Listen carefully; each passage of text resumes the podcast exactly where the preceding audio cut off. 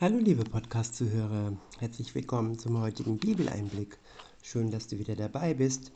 Heute habe ich einen Vers aus dem Hebräerbrief, aus dem vierten Kapitel. Es ist der Vers 16 und ich verwende die Übersetzung Hoffnung für alle. Dort heißt es, er, also Jesus, tritt für uns ein. Daher dürfen wir voller Zuversicht und ohne Angst vor Gottes Thron kommen. Gott wird uns seine Barmherzigkeit und seine Gnade zuwenden, wenn wir seine Hilfe brauchen. Ich wiederhole, er tritt für uns ein. Daher dürfen wir voller Zuversicht und ohne Angst vor Gottes Thron kommen. Gott wird uns seine Barmherzigkeit und Gnade zuwenden, wenn wir seine Hilfe brauchen. Ja, er, Jesus Christus, tritt für uns ein. Er ist unser Verteidiger. Er ist unser Bodyguard. Er ist unser Freisprecher. Er tritt da für uns ein, wo wir es nötig haben, dass er für uns eintritt denn ohne ihn wären wir aufgrund unserer Schuld hoffnungslos verbannt, hoffnungslos überfordert und hätten ja zu Recht Angst vor dem Thron Gottes, vor den Thron Gottes zu kommen. Der Thron Gottes, dort sitzt Jesus Christus und der Vater.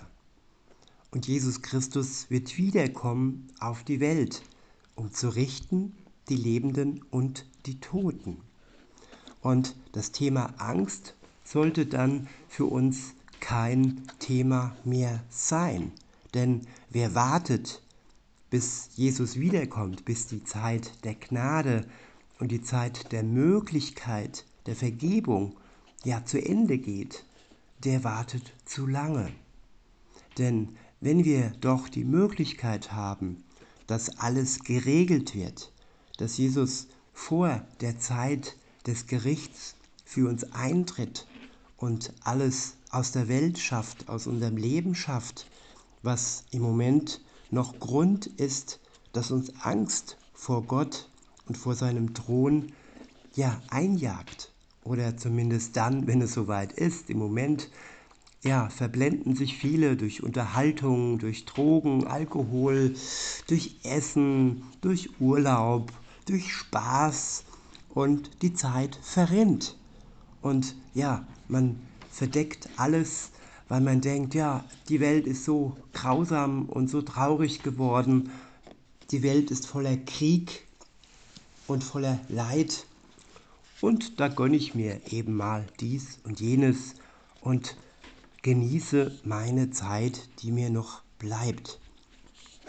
Natürlich können wir unsere Zeit genießen, aber erst dann, wenn wir getan haben, was nötig ist, um die restliche Zeit a zu genießen, dankbar das anzunehmen, was Gott uns schenkt, die Luft zum Atmen, die Natur, die Tiere, die Pflanzen, unsere Mitmenschen, alles Dinge, wofür wir dankbar sein können und die wir auch genießen dürfen. Aber die Beziehung, ein Mensch ist in der Welt, um in einer Beziehung zu leben. Viele leben nur in Beziehungen zu anderen Menschen oder auch manche leben nur in Beziehungen zu Tieren, zu einem Haustier und sind damit ja zufrieden. Aber die wahre Beziehung, die wichtigste Beziehung, liebe Zuhörerin, lieber Zuhörer, ist die Beziehung zwischen Mensch und Gott. Zwischen du und du. Denn Gott hat sich zum Du gemacht. Gott hat sich zum Gegenüber gemacht. Er kam in die Welt, sein Sohn kam in die Welt, ja, als Menschensohn, als Mensch und hat sich zum Gegenüber gemacht. Er war ansprechbar und er ist immer noch ansprechbar. Jetzt zwar in der unsichtbaren Welt, aber dennoch verfügbar, dennoch vorhanden. Und insofern, ja, ist der zweite Teil auch wirklich äh, wahr, wenn hier steht in unserem Vers, Gott wird uns seine Barmherzigkeit und Gnade zuwenden, wenn wir seine Hilfe brauchen. Ja, wenn wir ein Gegenüber haben, ein Du und Du, dann haben wir auch Hilfe. Und Gott wird uns nicht im Stich lassen. Er wird uns zu seiner Zeit helfen, dann, wenn wir seine Hilfe brauchen. Diese Hilfe wird vielleicht nicht immer so ausfallen, wie wir das erwarten, aber sie wird so ausfallen, wie sie nötig ist und wie wir sie brauchen. Denn er weiß, was wir brauchen, nicht wie wir, wie wir manchmal denken, dass wir ja ein Porsche brauchen oder ein Haus oder dies oder jenes. Nein, Gott weiß ganz genau, was wir brauchen.